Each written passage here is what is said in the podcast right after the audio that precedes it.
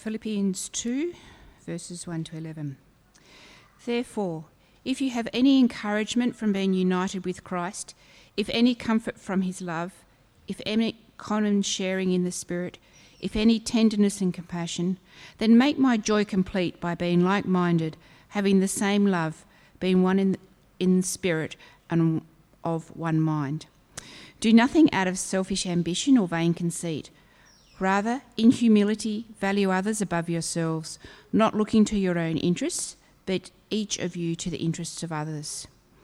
In your relationships with one another, have the same mindset as Christ Jesus, who, being in very nature God, did not consider equality with God something to be used to his own advantage. Rather, he made himself nothing by taking the very nature of a servant, being made in human likeness. And being found in appearance as a man, he humbled himself by becoming obedient to death, even death on the cross. Therefore, God exalted him to the highest place and gave him the name that is above every name, that at the name of Jesus every knee should bow, in heaven and on earth and under the earth, and every tongue acknowledge that Jesus Christ is Lord, to the glory of God the Father. Amen. Shall we commit this time to the Lord? God, our Heavenly Father, we thank you again for the words that we have just heard through the Apostle Paul inspired by your Spirit to think about Jesus Christ and to apply uh, his actions as an appeal to his fellow Christians' behaviour and relationships. Father, we pray that as we ponder on the words of Scripture this morning, that your Holy Spirit will teach us and help us to become more like Jesus. We pray this in his name. Amen. Well, last Sunday we thought a little bit about one of the lovely aspects of Jesus' character, didn't we? The compassion of Jesus. To think about the character of Jesus is a very big subject. I'll just take one other aspect this morning his humility, the humility of Jesus. There was a comic strip, uh, Peanuts, in which Linus and Charlie Brown were sitting talking about their plans when they grow up. And Linus says, Well, when I get big, I'm going to be a humble little country doctor. I'll live in the city, see, and every morning I'll get up, climb into my sports car, zoom into the country, then I'll start healing people I'll heal everybody for miles around. And he concludes his speech with I'll be a world famous, humble little country doctor. now, on a more, more serious note, uh, there's a story by Venerable Bede. He was a church historian of the early 8th century AD, in which Augustine, a missionary to England under Pope Gregory I, was trying to convert the English to Christianity. And despite much success, uh, Augustine had trouble converting the Celts to Rome. The Celtic leaders asked a wise man whether they should submit to Augustine or not. Yes, the old man said, if he is a man of God. How can we tell? if he is gentle and humble of heart. How can we discern that about him? Arrange it so that Augustine and his men arrive first at your meeting place, replied the wise man. If he stands up when you arrive, it will prove that he is a servant of Christ. In that case, do as he bids you. Unfortunately, Augustine failed to rise as he greeted the Celts and they refused to accept his leadership. Now, thinking about the humility of Jesus, what, Uh, what things might indicate his humility? Well, let's go back for a minute to the Old Testament. In the Old Testament, there's a prophet Isaiah, a great prophecy about Jesus, the 53rd chapter. And it speaks of someone who could say, I gave my back to the smiters, and my cheeks to those who pulled out the beard. I hid not my face from shame and spitting.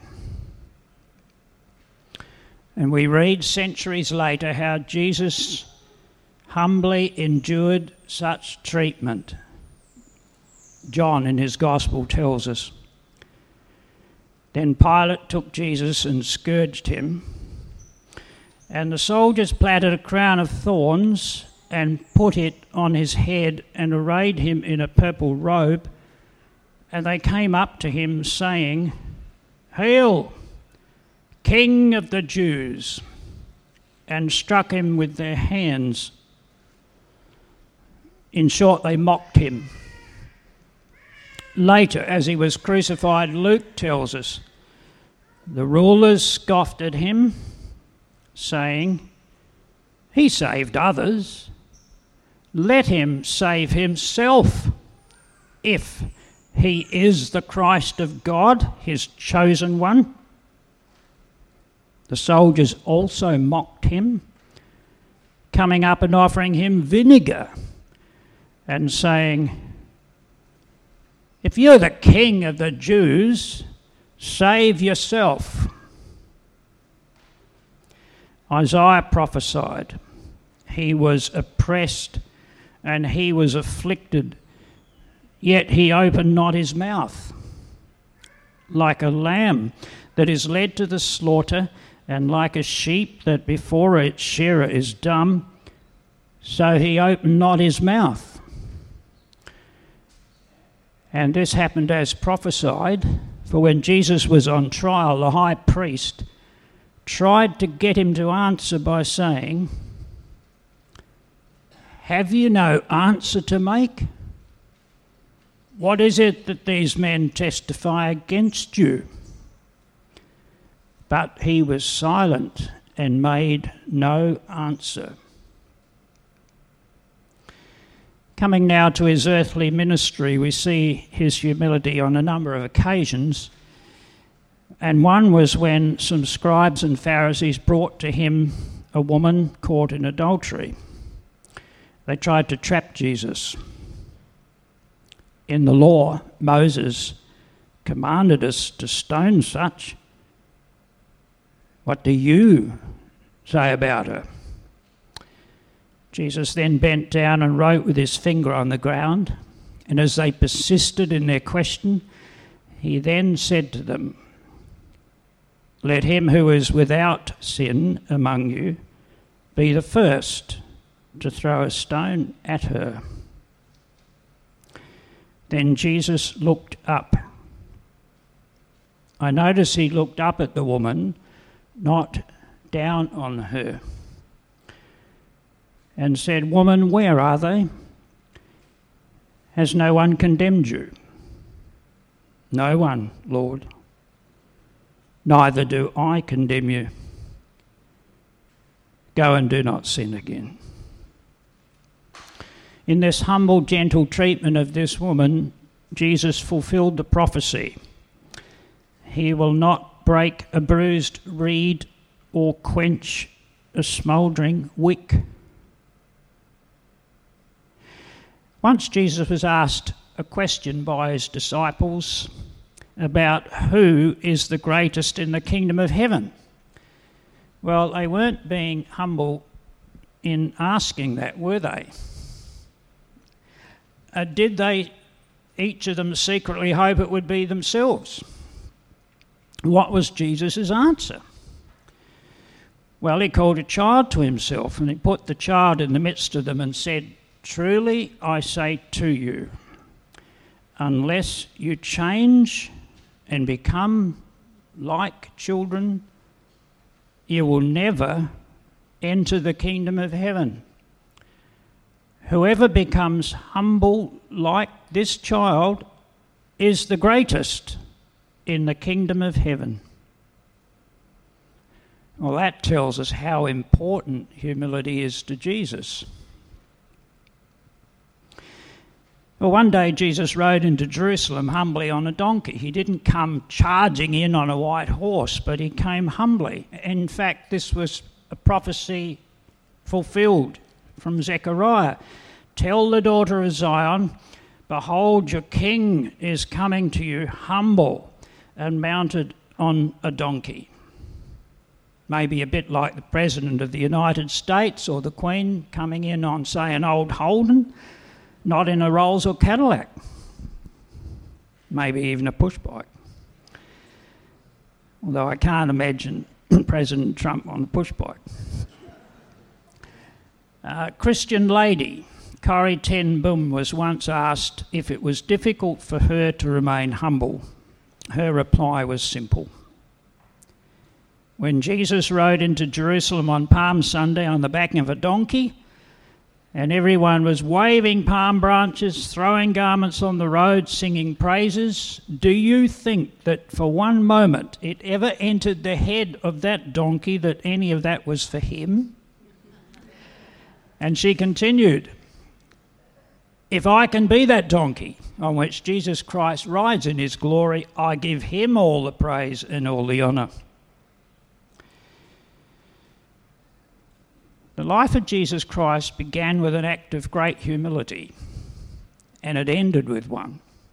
He was born in the courtyard of a motel and laid in an animal's feeding trough.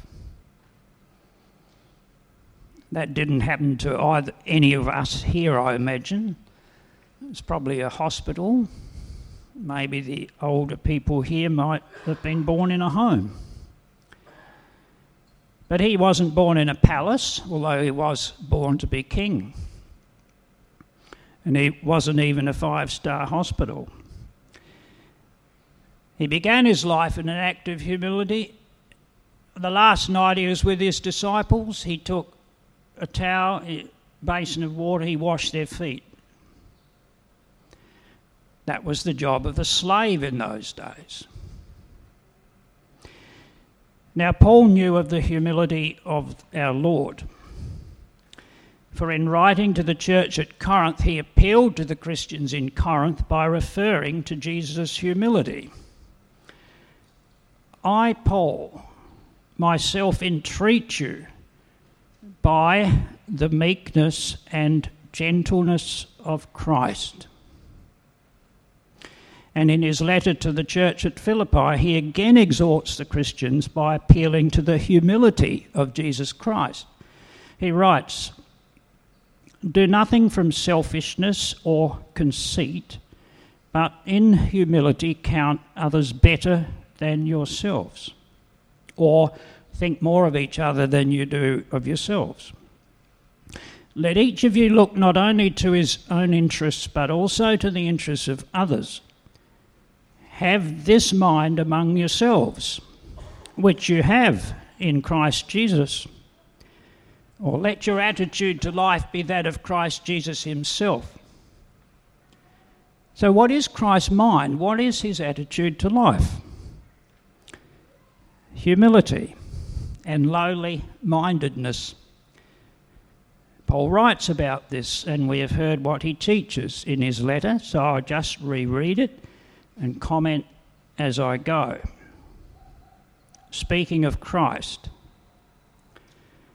who, though he was in the form of God, or in very nature God, in other words, before he became human, he had the dignity and glory of God. His nature and status was that of God. He was at the very top. Did not count equality with God a thing to be grasped. So he didn't think this equality with God was something he should clutch to himself and hold on to at all costs to his own advantage but emptied himself, taking the form of a servant, being born in the likeness of men. Christ did not empty himself of his deity, but he did let go his rank and rights. Why? For us, for our salvation, for, because his concern was primarily for us. And so when he said on earth that the Son of Man came not to be served but to serve and to give his life as a ransom for many, it was reflecting his whole outlook. And being found in human form, he humbled himself and became obedient unto death, even death on a cross. he humbled himself and became obedient unto death. Who was Christ obedient to in going to that cross? To his Father, to God the Father. Indeed, his whole life was one of obedience. I read various texts from John's Gospel to illustrate how he was obedient to his Father. I seek not my own will, but the will of him who sent me. Truly, truly, I say to you, the Son can do nothing of his own accord, but only what he sees the Father doing. And again, I have not come of my own accord. He who sent me is true, and him you do not know. I know him, for I come from him, and he sent me. When you have lifted up the Son of Man, then you will know that I am he and that I do nothing on my own authority, but speak thus as the Father taught me, and he who sent me is with me. He has not left me alone, for I always do what is pleasing to him. And so Christ humbled himself and became obedient even to a cross and a cross in those days was reserved for criminals. It was a horrible death because that was his father's will. His father's will. And Peter preached on the day of Pentecost and he told the Jews this. This Jesus delivered up according to the definite plan and foreknowledge of God you crucified and killed by the hands of lawless men. But notice those words delivered up according to the definite plan and foreknowledge of God.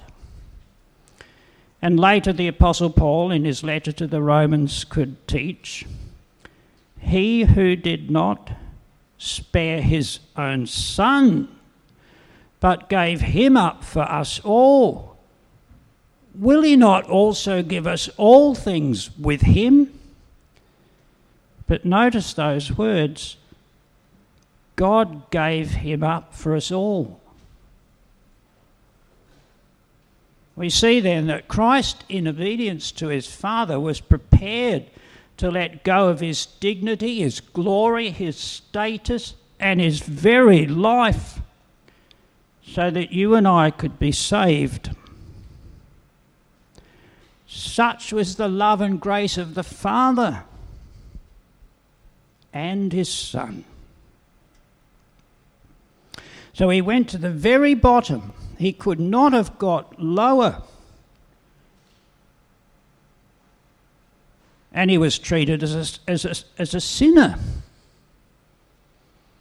For our sake, God made him to be sin who knew no sin so that in him we might become the righteousness of God. God was in Christ. reconciling the world to himself, not counting their trespasses against them. But God the Father would not let his only Son stay at the very bottom because he loves to exalt those who humble themselves. Jesus humbled himself, and God exalted him and raised him to the highest place. He's at the right hand of God, he's in the position of supreme honour. Jesus is Lord, no one else is. That's why Jesus wants us to take the gospel to all the nations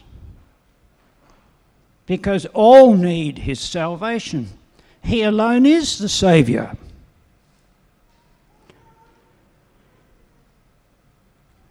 He's at the top. No wonder Paul could write to the letter to the Romans.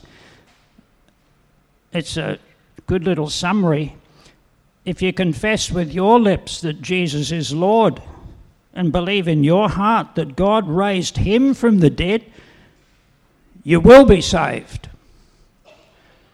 So, how do you get saved? Well, he's told us. Confess Jesus is your Lord. Believe in your heart that God raised him from the dead. He is alive to save you. Call on him. Now, we would expect that those who are following a humble Lord would show something of his humility. In Paul's letter to the Romans, he appeals to Christians in this way Do not be haughty or proud, but be willing to associate with people of low position. Never be conceited well, one form of pride is snobbery, isn't it? And I think of Mrs. Bouquet in keeping up appearances. Uh, the preacher, Charles Spurgeon, once said, Say much of what the Lord has done for you, but little of what you have done for the Lord. When the Apostle Peter wrote his letter, he humbly described himself as a fellow elder. I exhort the elders among you as a fellow elder. Well, I suppose Peter could have said, Well, I was the first appointed leader of the Jewish Christian church. But he didn't. Hudson Taylor was a great missionary to China. He was scheduled to speak at a large Presbyterian church in Melbourne. The moderator introduced him in glowing terms and told this large congregation all that Hudson had accomplished in China. And then he presented Hudson as our illustrious guest.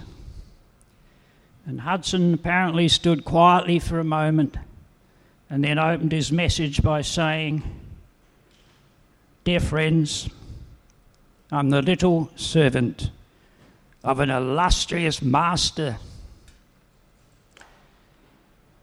If you were a Greek in the ancient world and someone said to you you were humble, you'd probably feel insulted because to them then it was a grovelling word. But Jesus took a word that was grovelling and made it one of the greatest virtues. Now, Peter, in his letter, has a word for all of us when he writes this Clothe yourselves, all of you, with humility toward one another.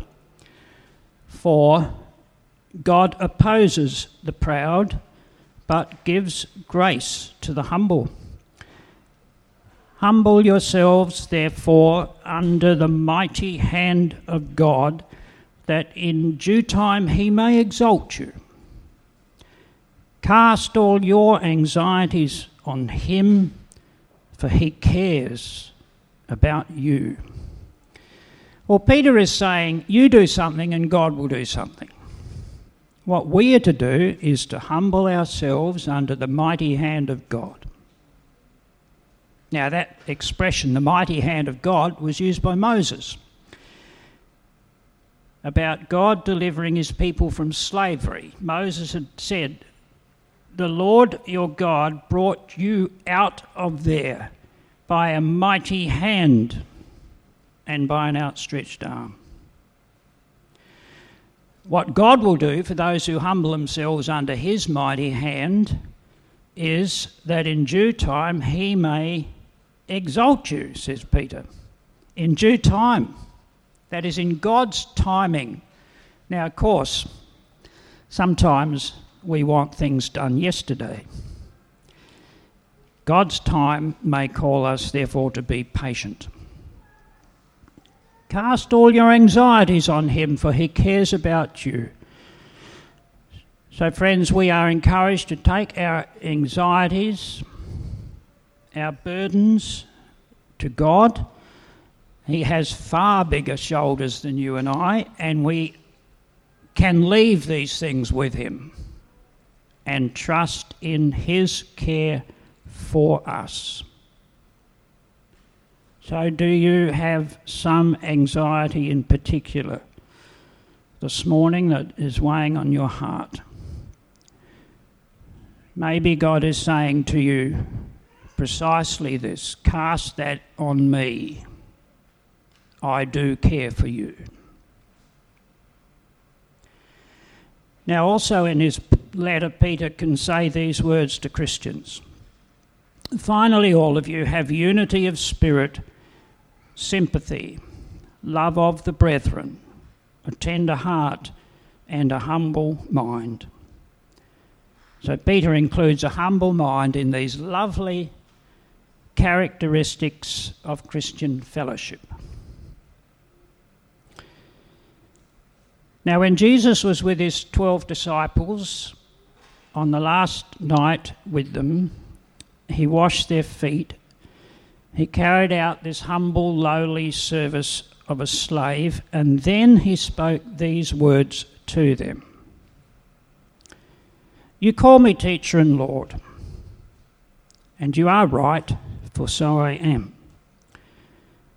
If I then, your Lord and teacher, have washed your feet, you also ought to wash one another's feet. For I have given you an example that you also should do as I have done to you. Truly, truly I say to you, a servant is not greater than his master, nor is he who is sent greater than he who sent him. If you know these things, Blessed are you if you do them. I have given you an example. I don't think he means a ceremony of foot washing as such. He doesn't want a ritual, but he does want a reality simple acts of kindness. So Jesus is really interested in what we do to and for one another as his followers. Foot washing. It suggests no task is too menial for a Christian to perform. It suggests to meet any little need there may be. In effect, he is saying, I've done it for you, you do it for one another. It flows from him to us and through us to each other. He says, I've given you an example. But I think that foot washing may also carry a spiritual meaning, caring for other Christians spiritually. Or to be practical, maybe someone in the fellowship is lonely and needs a brother or a sister to come and spend a bit of time with him or her. Or someone is losing their joy in the Lord, and you notice that. And they need a brother or sister to notice that and to go and try and help them find their way back. Or maybe someone is slipping out of the fellowship and needs a brother or sister to stretch out a loving hand and draw them back in. I'd like to finish with one of the gracious invitations of the Lord Jesus, in which we hear him describe his heart. Come to me, all who labour and are heavy laden, and I'll give you rest. Take my yoke upon you and learn from me, for I am gentle and lowly in heart, and you will find rest for your souls. For my yoke is easy and my burden is light. Well, I'm told that the normal yoke in the Middle East is made of a block of wood with four smaller sticks thrust through holes and jammed there. And it fits over the necks of two animals, two oxen or an ox and an ass or whatever. A yoke is double Take my yoke on you. Link with me, and I'll pull with you. So we pull through things together with Jesus. So, are there any things that you feel you've got to pull through at the moment? You're not alone. Jesus will pull through with you if you have taken his yoke upon you. And this is a strong encouragement not to pull back and be afraid, because his heart is gentle and humble. You will find rest for your souls. Let me pray. God of all, you gave your only begotten Son to take the form of a servant and to be obedient even to death on a cross. Give us the same mind that was in Christ Jesus, that, sharing in his humility, we may come to be with him in his glory, who lives and reigns with you and the Holy Spirit, one God now and forever. Amen.